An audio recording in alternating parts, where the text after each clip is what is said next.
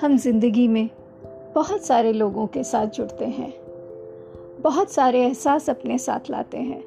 कुछ खट्टे, कुछ मीठे, कुछ नमकीन, कुछ रसीले अनुभवों के साथ कुछ कविताएँ आप सभी के सामने लाना चाहूँगी और शुरुआत कुछ इस तरह से करना चाहूँगी कि अगर आपके पास भी कोई कविता है तो प्लीज़ हमारी पॉडकास्ट के साथ शेयर करें।